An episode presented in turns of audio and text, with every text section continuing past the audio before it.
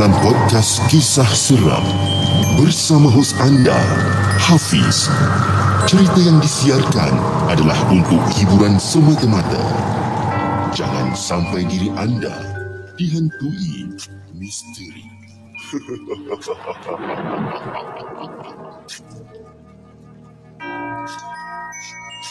Hello guys, Assalamualaikum. Welcome back to the segment. Nama aku Hafiz dan kepada siapa yang masih belum subscribe, aku harap korang tekan butang subscribe. Dan kepada siapa yang dah subscribe, thank you so much guys for subscribing.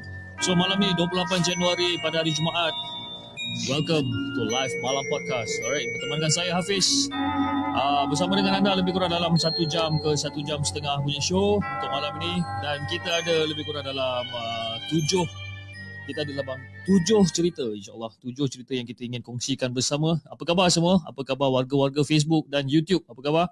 Dan juga warga-warga di uh, Arkib Angka Negara. Terima kasih sebab sudi untuk join uh, live show untuk malam ini. Dan jom kita uh, kita bertegur siapa dulu dengan uh, orang-orang yang dah masuk untuk hari ini. Kita ada UR Destiny kita ada Amoy kita ada Zul Espada kita ada Emma Matsuka terima kasih.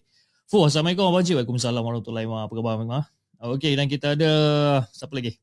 Raskalo, Raskalo daripada Singapura. Terima kasih Raskalo sebab selalu join eh, selalu join live malam podcast. Dan kita ada daripada Facebook uh, Bulat uh, Fikri. Bulat Fikri, salam hadir masuk kasih share dulu. Ah uh, dekat Facebook, layan kat YouTube baru mantul Pak Sudin uh, kan, baru mantul Pak Sudin. Okey dan kita ada dari, uh, daripada Sri Diani dan siapa lagi kita ada kat sini Osman, kita ada JRGM. Ramailah kita ada malam ni eh. Okey. So uh, hari ni uh, tapi sebelum tu tapi sebelum tu uh, kepada siapa yang uh, daripada Facebook iaitu daripada Arke uh, Arkib Angka Negara kalau anda ada kisah seram yang anda ingin kongsikan dengan saya anda boleh hantar di uh, email uh, uh, yang yang tertera dekat skrin anda sekarang ni di hellosegment@gmail.com and uh, tuliskan nama uh, dan juga mungkin anda berasal daripada negeri mana dan insyaallah kalau cerita anda terpilih dan kita akan siarkan di live malam podcast okay? Alright Hari ni kita tak pakai green screen, hari ni kita pakai just a normal uh, normal setup macam biasa. Okay, because the green screen yang kita pakai itu hari pun kita just nak test-test je kan. So, saya rasa setup untuk the segment, I think this is the best lah eh. Betul lah eh. Alright, jom. Tanpa buang masa, tanpa buang masa, jom kita dengarkan kisah kita yang pertama. Kisah kita yang pertama yang uh, ditulis oleh Daniel. Daniel yang berasal daripada Singapura dengan kisah dia yang bertajuk Lambat Balik Dikejar Sesuatu.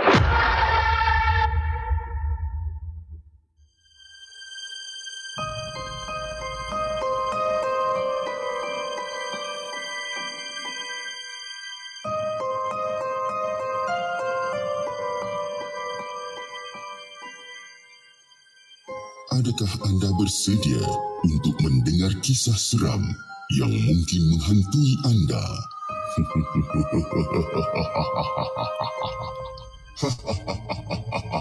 Halo Assalamualaikum Abang Hafiz dan juga penonton-penonton The Segment. Waalaikumsalam Warahmatullahi. Saya Daniel dan saya hendak bercerita part yang seterusnya selepas dikejar Pontianak di pantai East Coast iaitu episod live malam podcast sebelum ini yang bertajuk Kain Putih di Tepi Pantai.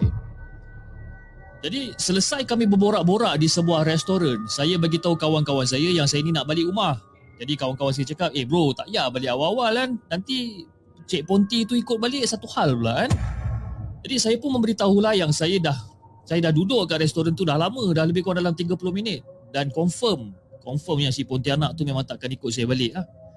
Tapi lepas tu lah, you know, apa benda yang saya cakap kan tu, saya menyesal sangat sampai ke hari ni. Jadi saya pun baliklah ke rumah dengan menunggang basikal tanpa ada perkara yang menyeramkan berlaku masa perjalanan saya balik ke rumah tu. Tapi saya dapati basikal saya ni macam berat sangat kan. Selalunya basikal saya okey je tak ada masalah tapi this time basikal saya ni macam berat sikit. Saya pun buat tak tahu je lah kan dan kata kat diri saya ni macam mungkin basikal ni berat, mungkin disebabkan saya dah letih. You know, kayu basikal lama-lama dah letih kan. Jadi beberapa minit kemudian saya dah sampai dekat blok rumah saya ni dan saya pun turun basikal dan saya pun kunci basikal saya ni. Lepas tu lepas saya dah kunci basikal semua saya pun pusinglah belakang. Saya pusing belakang. Dan masa saya pusing belakang ni saya ternampak ada seorang makcik tua. Ada seorang makcik tua yang berbadan bongkok dan berambut panjang. Kan? Berbadan bongkok, rambut panjang tapi rambut dia tutup lah. Tutup menyembunyikan muka dia ni. Dan makcik tu pula dia berdiri dekat lift betul-betul dekat bahagian lift dekat dekat blok saya ni. Ha, jadi rumah Singapura kan dia ada banyak blok kan. Jadi dekat lift tu. Jadi saya ingatkan you know, makcik tu mungkin tengah tunggu saya lah kot kan nak masuk lift sama-sama ke apa. Jadi saya pun okay, kunci basikal cepat-cepat. Saya pun gerak lah pergi lift tu. Jalan cepat ah, laju-laju pergi ke lift. Jadi apabila saya dah sampai kat lift, saya pun masuk lift. Saya pun terima kasih lah kat makcik tu kan. Sebab makcik tu tekan tingkat 12. Kan? Mungkin rumah makcik ni sama tingkat dengan saya katanya kan. Jadi macam, terima kasih makcik eh. Uh, tolong tekan kan. Lepas tu makcik tu macam, uh, baru balik ke? Haa, uh, makcik baru balik kan. Baru je habis berbasikal dengan kawan-kawan tadi makcik. Oh, baru habis berbasikal dengan kawan-kawan. Seronok malam ni. Uh, maksud makcik, apa yang seronok? Yalah, Seronok ke kena kejar Pontianak malam ni? Dan lepas makcik tu cakap dan makcik tu mula menilai, kuat gila dia menilai kan? Dan saya pun terus lah tekan butang lift ni. Macam dah panik gila terus tekan, tekan, tekan, tekan, tekan, tekan. Dan bila pintu lift tu terbuka, saya memang lari lintang pukang keluar daripada lift tu. Dan saya lagi sekali lari memang laju gila. Sampailah ke hujung tangga dekat ujung belah blok ni. Sampai dekat ujung tangga tu, saya pun lagi. Dan saya turun dua tingkat ke bawah dan menunggu kerana saya sangat letih selepas berlari. Dah lari sampai ujung, turun lari. Turun tangga, dua tingkat ke bawah, lepas tu saya stop. Dan saya cuma berdiam je dekat situ sebab saya tak nak alert. Saya tak nak alert dekat makcik tu kok kalau makcik tu tahu saya kat mana ke apa, saya tak nak alert. Saya diam je dekat bawah tu. Dan secara tak sengaja bila saya tengah tunggu dekat dekat dua dua tingkat ke bawah tu saya tengah tunggu, tiba-tiba saya macam Saya terbatuk. Saya terbatuk sebabkan ialah kita kepenatan, tiba-tiba kita terbatuk. Dan mula saya dengar ada tapak kaki yang turun tangga tu. Dan saya dengar tak tak tak tak tak tak. Saya pun apa lagi? Bila dah dengar benda tu turun, saya pun turun lagi. Saya turun lagi, turun turun sampailah saya turun lagi satu tingkat saya turun. Dan apabila saya dekat bawah, saya memang dah letih sangat. Daripada tingkat 12 saya turun sampai ke tingkat tingkat 10, saya turun sampai tingkat 9, saya turun turun turun turun sampai dekat tingkat 1 ni. Memang takut sangat ni. Dan bila sampai kat bawah memang saya penat gila. Dan bila saya cuba untuk dengar betul-betul macam okey, dah tak ada dah bunyi tapak kaki ni. Kan? Dan saya pula pergi menggatal, pergi tengok dekat bahagian tangga tu kan, kan celah-celah tangga tu saya tengok. Dan saya ternampak kalau kot-kot kalau macam ada makcik tu turun daripada tingkat atas kan. Jadi saya pun jenguk ke atas. Eh, dia kat bawah, dia, dia, dia jenguk ke atas, dia tengok. Dan dia nampak tangan makcik tu tengah pegang railing, tengah turun ke bawah. Ya Astaghfirullahaladzim, apa benda ni ya Allah kan. Lagi sekali saya beranikan diri, saya jenguk lagi sekali. Dan kali ni, masa saya jengukkan uh, muka saya ni, saya ternampak muka makcik ni dan nak dibagikan gambaran kepada Abah Hafiz dan juga penonton-penonton di segmen. Muka makcik ni, dia tak ada hidung, tak ada mata atau mulut. Dia memang tak ada. Dan masa dia tengah turun tangga tu, dia perasan yang saya tengah tengok dia. Dia pun tengok balik macam tu. Ah, bila dah dapat macam ni, aduh, tak boleh jadi ni, tak boleh jadi. Saya pun cepat-cepat tinggalkan tempat tu dan saya terus berlari, berlari ke masjid yang berdekatan dengan rumah saya ini dan menunggu dekat masjid tu sampailah lepas subuh saya tunggu kat situ. Jadi bila waktu subuh dah dah, dah dah dah masuk dan kita pun dah solat apa semua dalam tu dan saya menceritakan tentang benda ni dekat satu ustaz yang ada dekat masjid tu. Jadi ustaz ni pun macam okey dia faham lah apa benda yang dah jadi dan sebagainya dan ustaz ni pun ada baca ayat-ayat suci dekat satu satu satu botol air kecil dia baca, dia baca, dia baca. Dan dia suruh saya untuk sapu muka saya dengan air tu. Nak uh, Pak Cik dah baca kan segala ayat-ayat yang boleh Pak Cik baca kan. Jadi anak ambil lah. Ya. Make sure eh basuh muka tu ya. Basah-basahkan sikit buka badan-badan ni dengan air yang saya dah bacakan ni. Jadi lepas pada solat subuh lepas dah settle semua, barulah saya uh, saya balik ke rumah dan apabila saya sampai ke rumah saya sampai ke rumah mak saya dah bangun. Mak saya dah bangun dia dekat dapur tengah orang kata tengah cuba untuk siapkan sarapan lah. Pagi-pagi memang kita orang ni satu family memang sarapan memang waktu pagi memang awal dalam pukul 7 pukul 8 kita dah start sarapan. Jadi bila sampai dekat rumah, Assalamualaikum. Mak, Daniel dah balik. Ah, Daniel, Baru ingat nak balik Daniel Kau ni kan? Lepas-lepas subuh baru nak balik Kenapa kau balik lambat? Tak adalah mak Lepak dengan kawan-kawan mak Ya ke lepak dengan kawan? Ke sebab kau kena kejar Pontianak ni Daniel?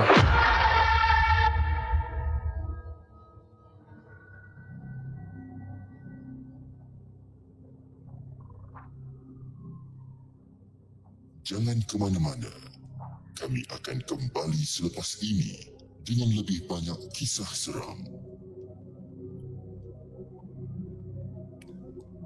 Right, itu dia cerita yang pertama daripada Daniel yang berasal daripada Singapura.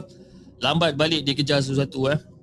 So, uh, masa kalau kalau anda mungkin macam cerita ni tiba-tiba start macam tu kan. Sebab kan uh, cerita ni adalah sambungan daripada cerita daripada uh, live session yang sebelum ni iaitu uh, live session yang bertajuk kain putih di tepi pantai. Okey. Jadi untuk kepada penonton-penonton di Facebook, di Arkib Angka Negara dan juga di Facebook profil saya, mungkin anda tak tak tak berapa nak faham sangat jalan cerita ni. Jadi jalan cerita ni adalah daripada awal daripada episod 1 dia si Daniel ni dia keluar dengan member-member dia, keluar dengan member-member dia pergi ke satu pantai dekat pantai East Coast dekat Singapore ni. Tengah lepak-lepak kat situ dan orang ternampak sesuatu kat situ. Ada satu kain putih dekat situ yang tengah terbang dan tengah kejar orang ni balik So diorang ni pun ramai-ramai lah daripada daripada daripada pantai East Coast ni naik basikal, kayuh laju-laju sampailah dekat satu restoran ni untuk lepak kat situ kan.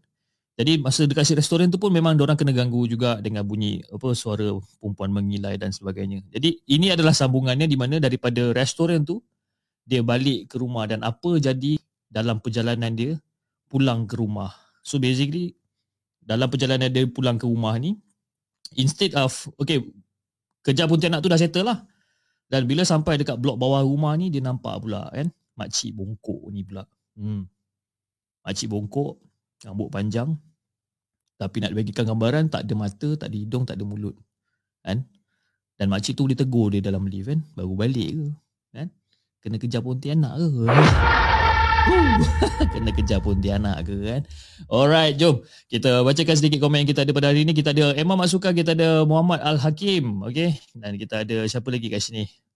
Kita ada Danny Kita ada Anas Rahmat. Okay kepada siapa yang uh, uh, Ingin uh, Orang kata Tengok lebih banyak kisah seram Yang dikongsikan oleh rakan-rakan YouTube saya Kita ada Anas Rahmat in the house Okay uh, Anda boleh cari nama dia Anas Rahmat dan mungkin anda boleh ke channel beliau dan subscribe channel beliau dan tengok dia punya konten-konten dekat channel dia. Boleh tahan juga. Uh, Anas Rahmat is basically he's a storyteller lah. Okay, dia storyteller untuk menceritakan tentang kisah-kisah seram. Dan kita ada Pancing Brotherhood. Apa khabar bro? Apa khabar Pancing Brotherhood? Hopefully abang pancing eh. Abang pancing dalam keadaan sihat walafiat. Kak Fa pun masuk. Kak Fa lambat hari ni Kak Fa eh. Tak apa, no problem. Okay, jom. Uh, kita bacakan kisah kita yang seterusnya. Kisah kita yang seterusnya yang dikongsikan oleh Sofia. Yang dikongsikan oleh Sofia yang berumur 38 tahun daripada Perak dengan tajuknya yang berjudul Diselamatkan Panggilan Si Ibu.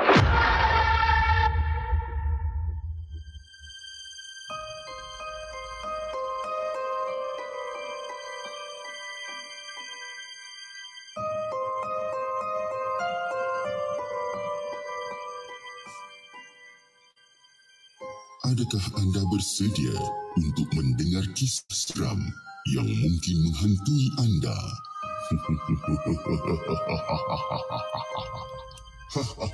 Eh, sebelum sebelum saya bacakan kisah seterusnya, saya ada nampak satu komen daripada Facebook daripada Nazrul Syafiq Ibnu Syari.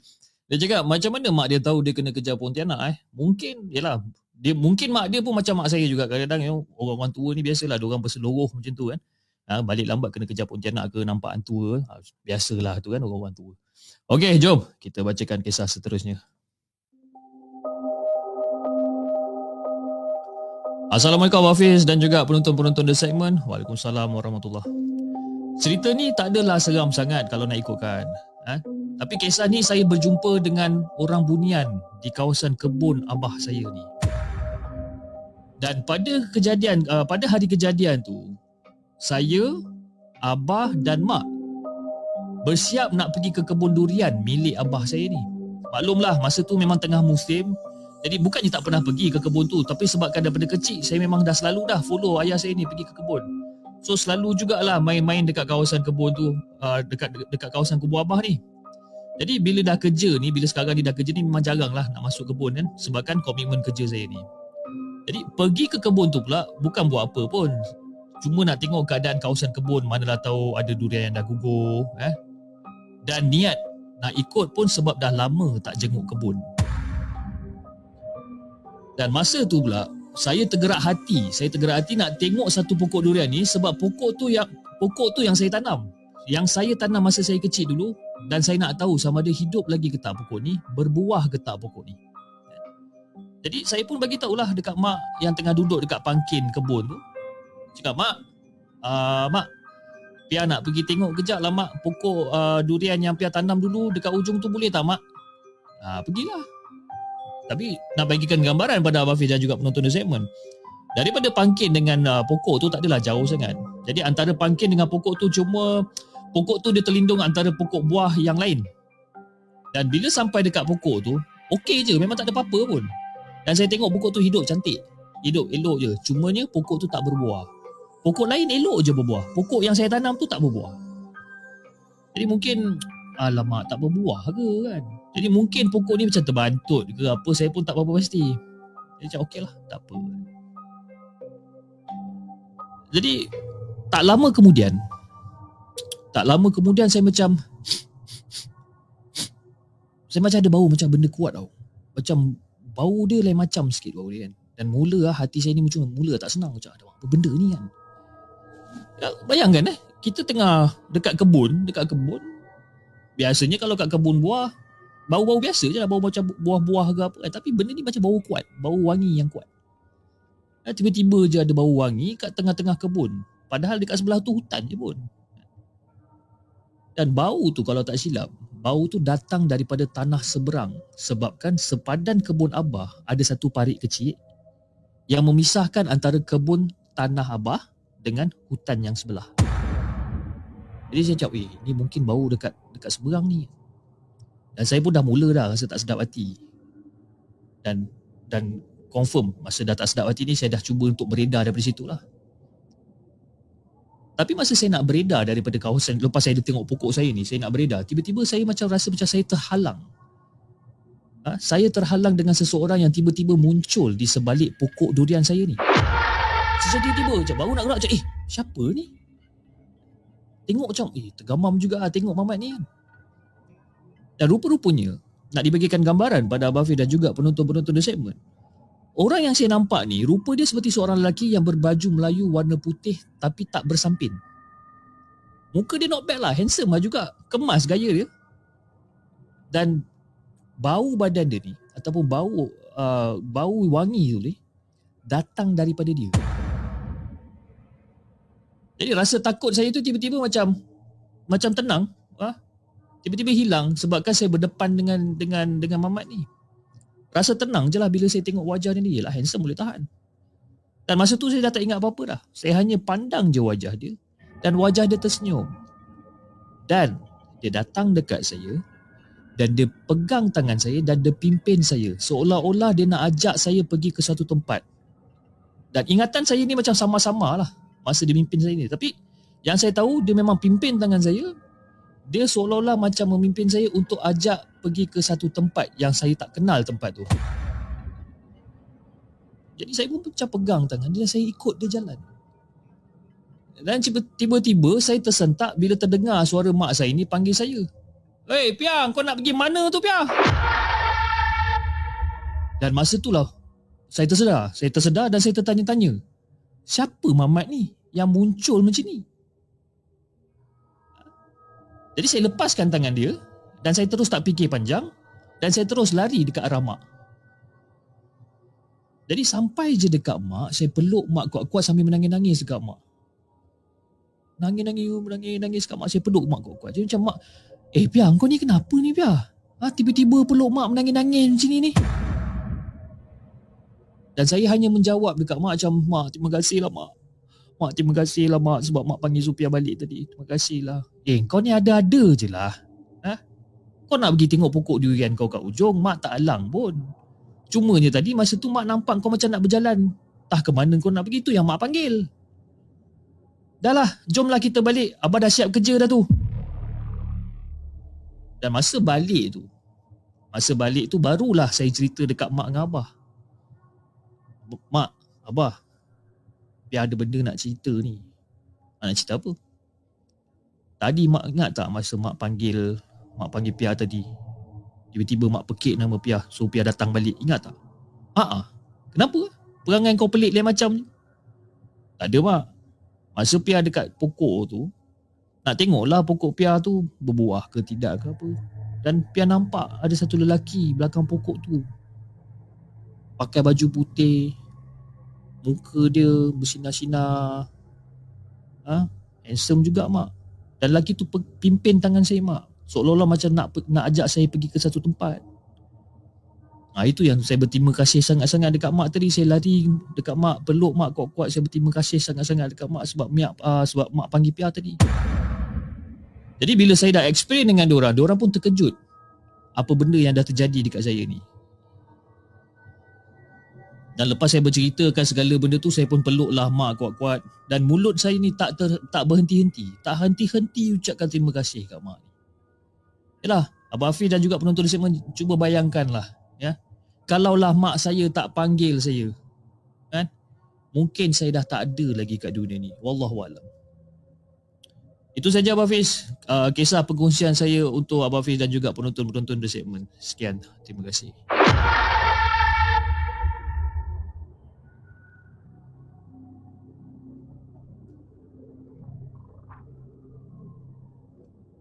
Jangan ke mana-mana. Kami akan kembali selepas ini dengan lebih banyak kisah seram.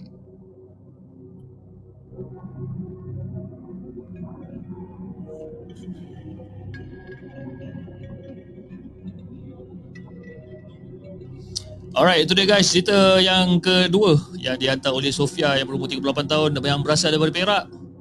Diselamatkan panggilan si ibu eh. Kalau mak dia tak panggil, mungkin dia pun dah tak tulis kan cerita ni dekat the segment tu lah eh. Kan?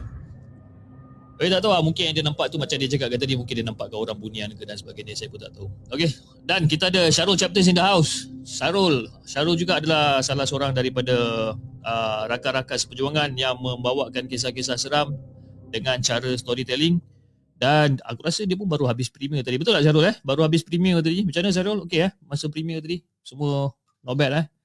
Hopefully semua okey lah eh Syarul eh. Jadi kepada siapa yang masih belum subscribe ke Syarul Chapters, okay, make sure, make sure korang pergi ke channel beliau untuk subscribe. Cerita dia best. Kalau korang tengok masuk dalam channel dia, uh, kau pergi tengok cerita-cerita lama dia daripada kisah-kisah Abang J ya, daripada episod 1, episod 2 dan sebagainya. Cerita tu kalau kau tengok dengan si Syarul Chapter ni, kalau kau tengok galit tau.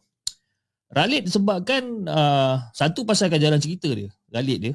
Lagi satu sebabkan muka si Syarul handsome kan kepada wanita-wanita di luar sana. Tengok ah cerita Syarul siap tu kan. Tengok muka Syarul tu tenang ah Syarul eh. eh. Tenang ke Syarul eh. Okey okey alright. Okey jom kita bertegur siapa lagi uh, dengan kawan-kawan kita yang berada dalam ni. Okey uh, uh, siapa lagi? Kita ada Hanafi master silat tepi eh. Alamak, Hanafi silat tepi. Assalamualaikum Waalaikumsalam warahmatullahi. Kita ada daripada Azran Hamzah. Assalamualaikum Waalaikumsalam ya. Yeah. Cantik hodoh jangan judge kalau involve alam gaib. Ah itu Raskalo cakap eh. Cantik atau hodoh jangan judge eh, kalau involvekan alam gaib. Betul? Saya setuju dengan apa kata si Raskalo ni sebenarnya kan. Bunian advance ni cik eh. Oh bunian advance saya macam eh.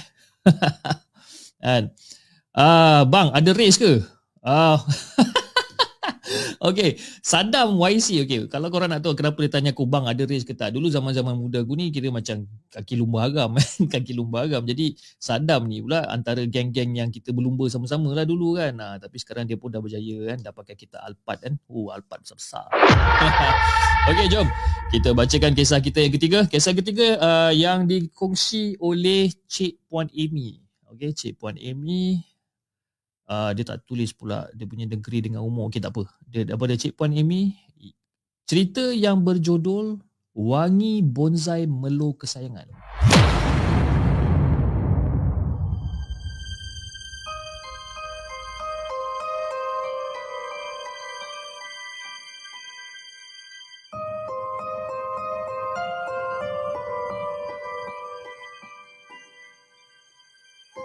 Adakah anda bersedia untuk mendengar kisah seram yang mungkin menghantui anda?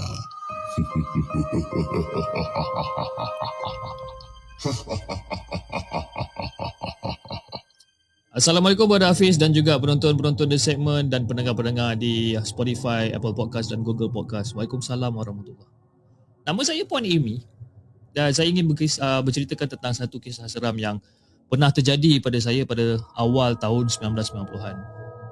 Jadi pada awal tahun 1990-an ni ataupun pada tahun 90-an ni Rata-rata suri rumah ni memang gemar, memang gemar untuk menanam bonsai. Okey, sejenis pokok bunga berdahan besar yang dicantas menjadikan pokok-pokok kecil yang rendang dan cantik. Ah, ha, pelbagai bentuk dan nama yang diberikan uh, terhadap pokok-pokok bonsai ni. Dan ini terdiri daripada pokok bunga getas, pokok melo, pokok beringin dan sebagainya. Jadi pokok bonsai ni pula boleh dilihat di merata-rata tempat termasuklah di taman perumahan saya ni dan setiap rumah mesti ada bonsai ni termasuklah rumah mak saya. Dan selain bonsai, mak saya juga gemar menanam kaktus yang juga tidak kurang hebatnya di zaman tersebut, di zaman pada 1990-an ni lah. Jadi dalam banyak-banyak bonsai mak ni, ada sejenis bonsai yang paling saya suka iaitu bonsai melo. Dan apabila ia berbunga, ia akan mengeluarkan bau yang sangat harum.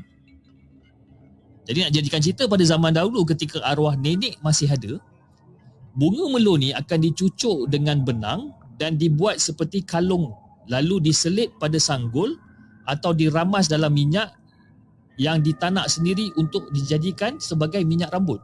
Ui, dia macam. Eh. Memang saya rindu sangat zaman-zaman tu. Saya rindu sangat. Dan arwah nenek pun akan meramas-ramas lembut rambut saya ni dengan minyak tersebut. Dia akan urut rambut saya ni.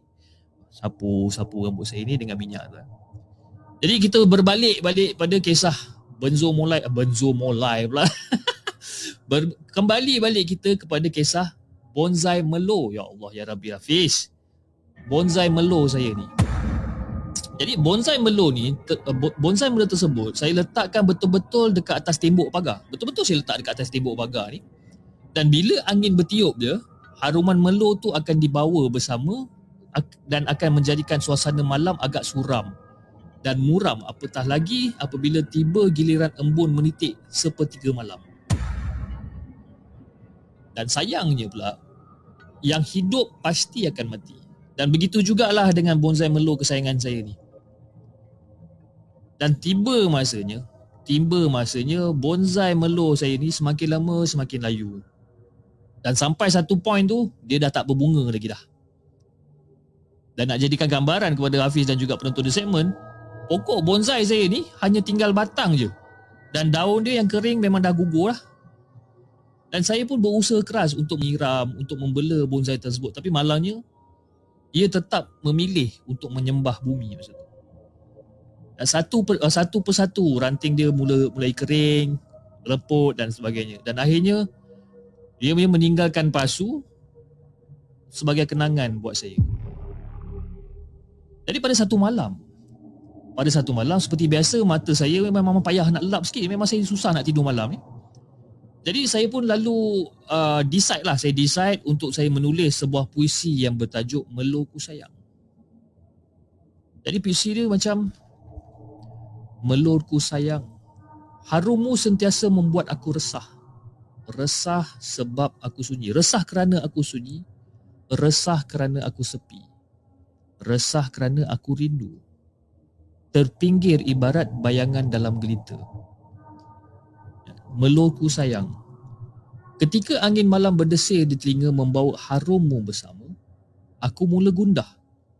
Aku mula bimbang dan aku mula memikirkan, mampukah kamu mewangi selamanya menemani di setiap malamku? Oh, meluku sayang. Jadi baru saja saya nak tulis rangkap ketiga, uh, rangkap ketiga. Baru je macam idea dah keluar ni eh. Baru nak tulis rangkap ketiga ni. Tiba-tiba ada satu haruman melo bertamu di di ruang lega bilik saya ni. Jadi saya macam, ish. Weh, ni bau melu aku kenal bau ni. Jadi saya pun bang, bangkit daripada kerusi lalu saya pun keluar ke ruang tamu. Dan bila saya keluar ke ruang tamu, memang tak ada siapa kat situ. Dan saya pun pergi lah, tengok pergi meninjau-ninjau dekat bilik mak ni.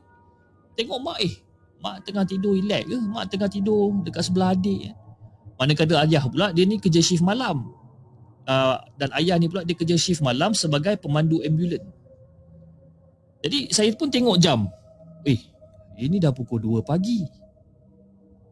Jadi saya pun berdoa dalam hati saya macam semoga tetamu tetamu eh Semoga tetamu tu tak menampakkan wajah dia.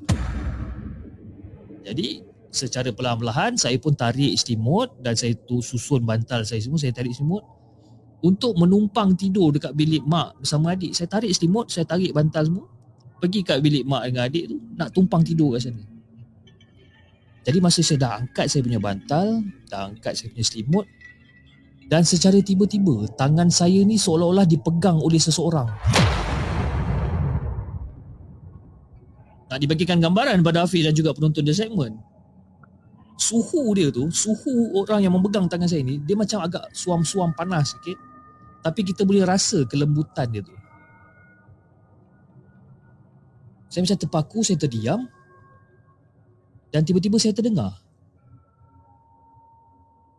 eh awak janganlah pergi tolonglah jangan pergi tuliskan lagi puisi tu aku suka dengar puisi tu. Bisik dia ni ibarat angin dekat telinga saya ni walaupun saya tak nampak muka dia ni. Tapi saya memang rasa kehadiran memang dahsyat sangat. Memang saya rasa kedar dia. Saya dah mula cuak lah. Saya pun terus jerit. Mak! Jerit saya memang sekuat hati saya jerit. Dan keempat-empat anak tangga dapur saya tu saya lompat bersama dengan selimut dengan bantal yang saya bawa tu tanpa fikir panjang. Saya lari terus lompat je. Dan mak pun keluar bila dengar dia saya saya saya menjerit tu dia pun keluar. Eh kau kenapa ni? Ah, tak ada apa. Belum sempat saya nak habiskan cerita, mak terus mencelah dia cakap, "Tu lah. Orang tidur kau menulis. Tulis pula bukan-bukan. Kau puja dia, dia datang lah." Jadi kak macam, eh lama kena kena sekolah pula dengan mak kan. Kan mak dah kata Mak dah kata Setiap bonsai ni Dia ada semangat dia yang tersendiri Jadi jika nak bela bonsai ni Jangan dipuja Jangan diagung-agungkan Kerana ia adalah benda hidup yang bernyawa Sejauh mana kebenaran Apa yang mak ceritakan kat saya ni Saya pun tak berapa pasti Sebab bimbang kalau jatuh syirik jadi selepas peristiwa tu saya pun dah tak tidur lagi dalam bilik tu sebab setiap kali saya tidur kat situ mesti haruman melu tu akan datang bertandang. Dan setiap kali tu jugalah saya akan berlari tidur bersama dengan mak dan adik. Ha, kadang-kadang menyelit jugalah kat tengah-tengah dengan ayah dengan mak ni. Jadi nak dipendekkan cerita, setelah saya bersuami barulah saya berani tidur di bilik tu sebab dah orang kata dah berteman, dah ada dah ada saya punya pasangan, dah berteman. Jadi sekarang bilik tu dah dirombak semula oleh ayah saya dan ditukarkan posisinya di sudut yang lain kerana cucu dah semakin bertambah dan memerlukan ruang untuk mereka lari kejar-mengejar. Jadi Hafiz dan juga penonton di segmen cerita ni dah lama dah berlaku. Cuma tiba-tiba saya teringat tentang baik-baik puisi dengan kisah di sebalik puisi yang tak sempat siap tu. Sekian, terima kasih.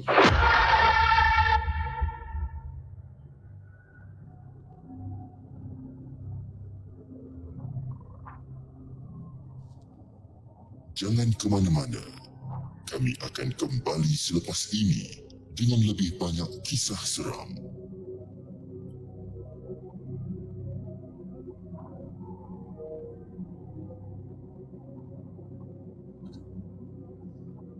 Uh, Cik Sophia pun cakap eh, punyalah marah Cik kan sampai keluar suara-suara apa suara mak-mak eh. Kalau suara mak macam suara aku ni, eh aku pun lagi kan punya garau suara dia. kan. Ha, macam Raskalo pun cakap dia kata syaitan kalau nak menghanyutkan memang macam-macam cara. Betul, betul lah Raskalo. Saya memang setuju dengan pendapat anda Raskalo kan. Memang saya setuju. Okey, jom kita bacakan sedikit-sedikit komen yang kita ada untuk uh, malam ini. Margarita pun cakap seram loh cerita Cik Puan Amy ni. Ha. Dan tak silap saya Cik Puan Amy ni datangnya daripada Arkib Angka Negara. Dia adalah uh, apa ni? followers Arkib Angka Negara dan dia terjumpa the segment melalui melalui live live show ni dan dia terus hantar email ataupun dia terus hantar kisah seram tu kan. Jadi uh, kepada moderator yang hadir pada malam ni saya ingin uh, uh, saya ingin memohon bantuan daripada anda untuk uh, tuliskan uh, di mana yang mereka boleh hantar uh, kisah seram okey. Uh, kita ada dua cara di mana anda boleh hantar melalui email ataupun anda boleh hantar melalui uh, apa orang kata melalui Google Form, Google Form, okey. So Google Form tu cara yang paling senang sebab bila anda hantar kat situ letak nama, letak apa uh, letak nama, umur, uh, negeri dan cerita anda dan bila anda tekan submit dia akan terus masuk dekat library kita dan daripada library kita akan ada team kita yang yang akan proofread dulu.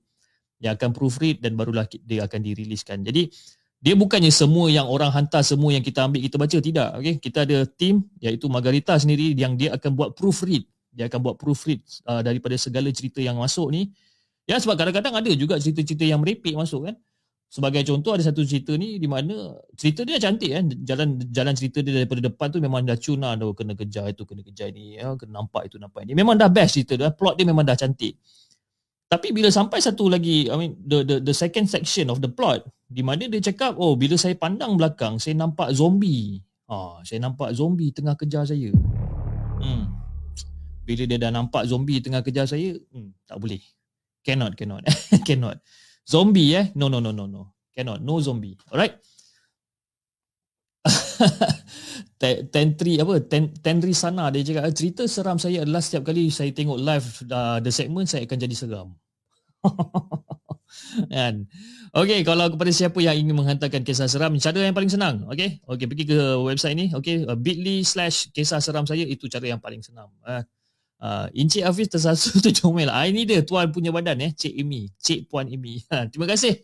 Terima kasih Puan Imi sebab menghantarkan kisah seram. Jadi Puan Imi uh, sekarang ada bau bunga melo lagi ke? Okey, jom. Kita bacakan kisah kita yang seterusnya. Kita bacakan kisah kita yang seterusnya yang dipetik dari Arkib Angka Negara yang diolah semula oleh Nurizwan Azlan. Kisah yang berjudul kejar lelaki tembus dinding.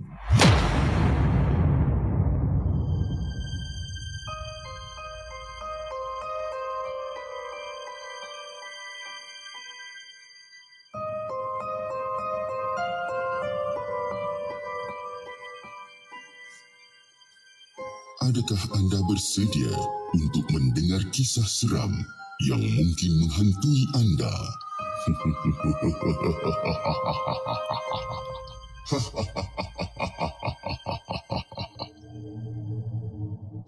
Kisah seram yang saya nak kongsikan ni berlaku pada saya semasa saya menginap di sebuah hotel bersama dengan rakan saya.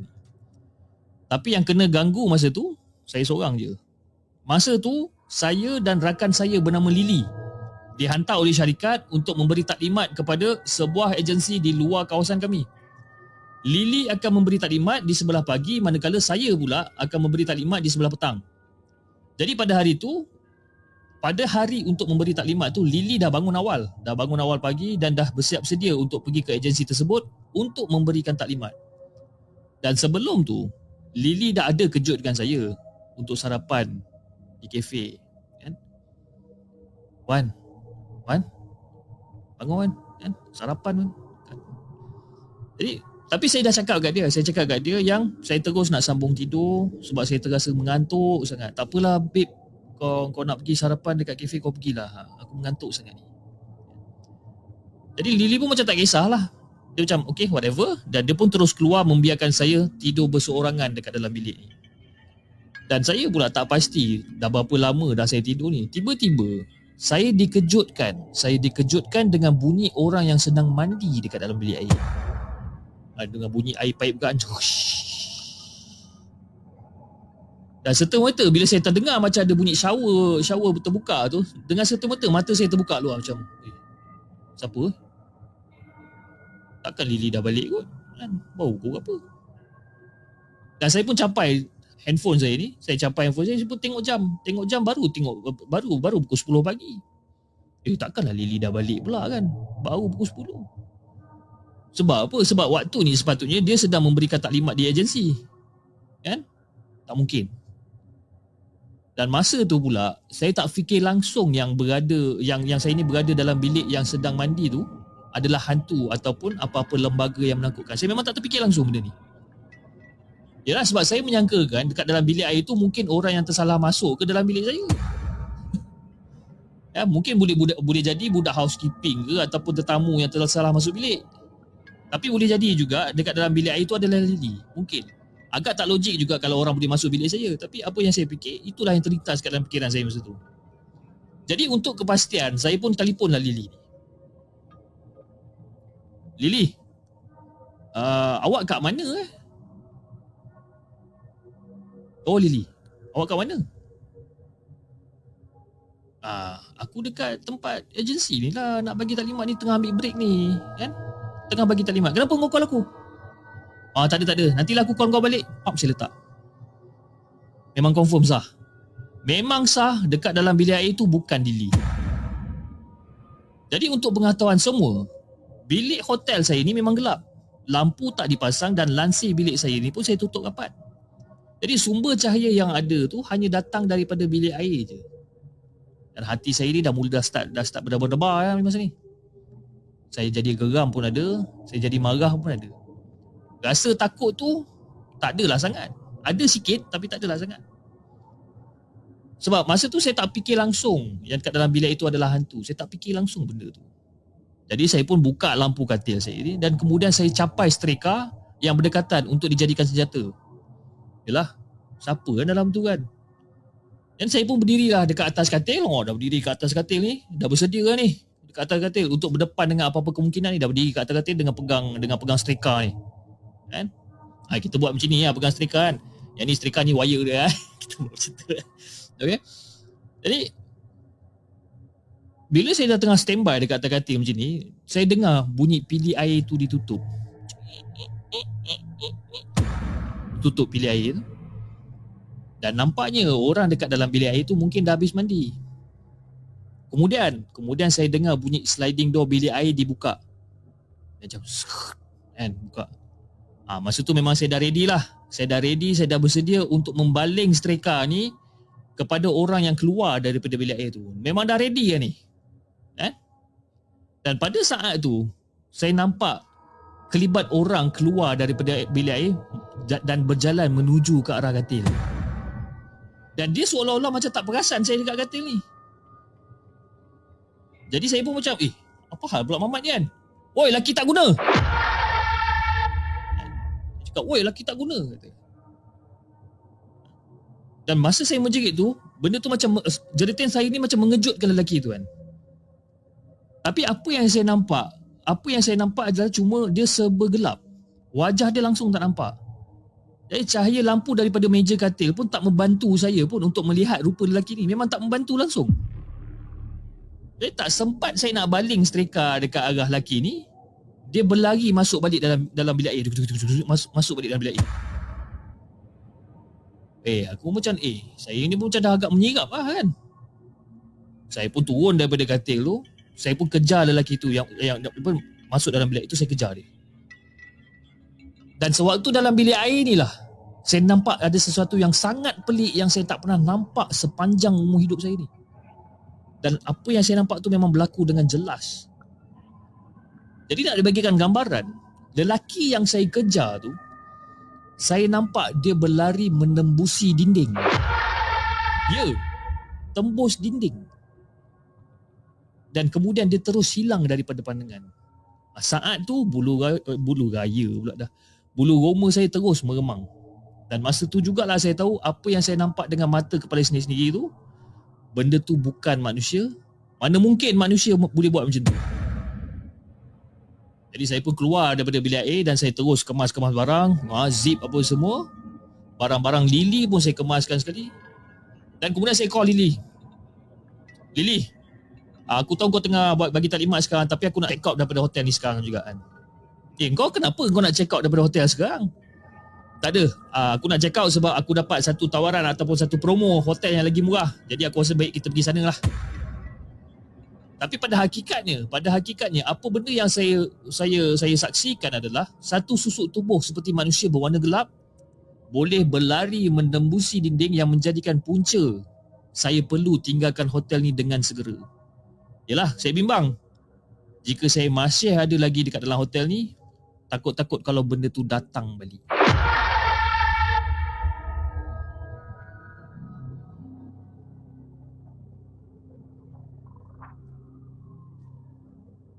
Jangan ke mana-mana. Kami akan kembali selepas ini dengan lebih banyak kisah seram. Aku nak cakap bulu roma kan? Keluarnya bulu raya. kan? Apa nak buat? Kan? Kita dah tersasul kan? Biasalah bila ada tersasul-sasul ni inilah menambahkan orang kata cerianya live session tu kan tapi ialah bulu raya.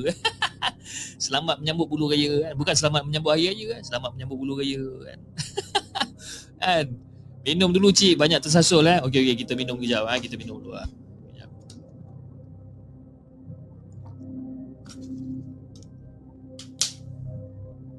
Okey, kita dah minum, kita dah minum. Kan, tekak kering tu ah. Tadi aku nampak ada orang mengata aku kat sini eh. Mana dia aku nak cari dia kan. Aku nampak dia tadi ada mengata apa tadi. Ah ni dia kan. Cik memang pak cik tua sasul macam kan.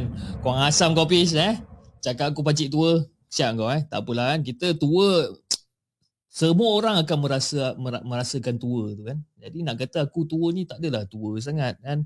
Aku baru umur aku baru 24 bro kan. Baru baru 24 tahun kan. Jadi insyaallah lah eh. Nampak je macam tua dengan ini semua die eh. Ini bukan bukan uban eh. Ini semua die. Tapi aku sengaja die sebelah sebab aku sengaja nak nampak macam Yelah yelah aku tua lah aku tua eh. Aduh yai. Macam friendly chemist pun cakap setiap kali live mesti ada kurang-kurang sekali tersasul eh. Confirm lah eh. Mesti ada kurang-kurang sekali tersasul eh. Anas Winchester cakap terbaik Acik Badai janggut eh. Siap tu. Okey, jom. Kita bacakan kita bacakan kisah kita yang seterusnya. Kisah kita Cik Sofia cakap tak beragak cik 24 tahun nak muda sangat. Okey, kita bacakan kisah kita yang seterusnya. Kisah kita yang seterusnya yang yang ditulis oleh Farah. Yang ditulis oleh Farah yang bertajuk ya oh tajuk dia lain macam sikit. Tersampuk makhluk disebabkan menegur.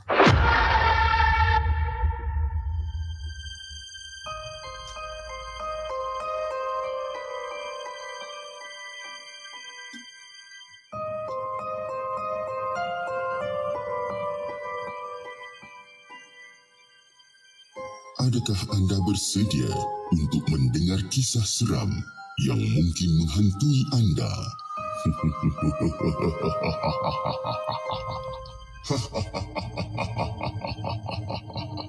Assalamualaikum kepada overseas uh, dan juga penonton-penonton The Segment. Sedikit pengenalan. Aku ni berasal daripada Negeri Sembilan. Bersekolah agama di Negeri Sembilan pada tahun 2007 hinggalah ke 2011 dan baru saja bekerja di sebuah salah di salah sebuah syarikat separuh kerajaan dan separuh swasta di Kuala Lumpur. Ha, di semi government ah, semi government. Alhamdulillah rezeki bekerja aku dapat di tempat yang aku praktikal dulu. Dan since aku praktikal bulan 2 sampai bulan 5 hari tu sebelum ni aku jadi staff pemen, uh, sebelum ni aku sebelum ni aku jadi staff permanent lah eh. Company ni ada buat team building dan dekat satu area Ulu Langat. Dan lepas pada tu aku ditugaskan untuk menjadi sekretariat sepanjang program tersebut. Jadi dalam beberapa session dalam dalam beberapa session dah aku jaga program tu semuanya okey je tak ada apa tak ada apa masalah pun. Tapi sampai satu hari ni adalah seorang staff ni dari Sabah. Aku namakan dia ni Huda. Eh? Huda ni pula dia ni memang ada masalah sikit iaitu dia boleh nampak benda-benda ni. Yalah nak dijadikan cerita Huda ni hijab dia terbuka Mana aku tahu hijab dia ni terbuka? Sebab dia bagi tahu aku. Okay? Kang ada pula cakap aku tipu, kan? Ha, Jadi lepas tu nasib aku pula memang that week aku kena jaga jaga staff. Aku kena jaga semua staff dekat tempat program tu. Dia ni memang tengah berubat dengan ustaz kat Sabah. Uh, kira maknanya dalam proses berubat untuk pulihkan keadaan diri dia ni. Jadi nak jadikan cerita, bila sesi program bermula, malam tu malam Jumaat, dia datang okey je. Cuma dia mengadu yang dia ni boleh nampak benda-benda. Dia datang dia mengadu dia nampak benda-benda ni. So aku diamkan je lah. Aku diamkan je sebabkan dia kata dia okey kan. Dia kata macam tak ada tak ada benda, tak ada masalah. Jadi aku just okey. Aku diamkan. Aku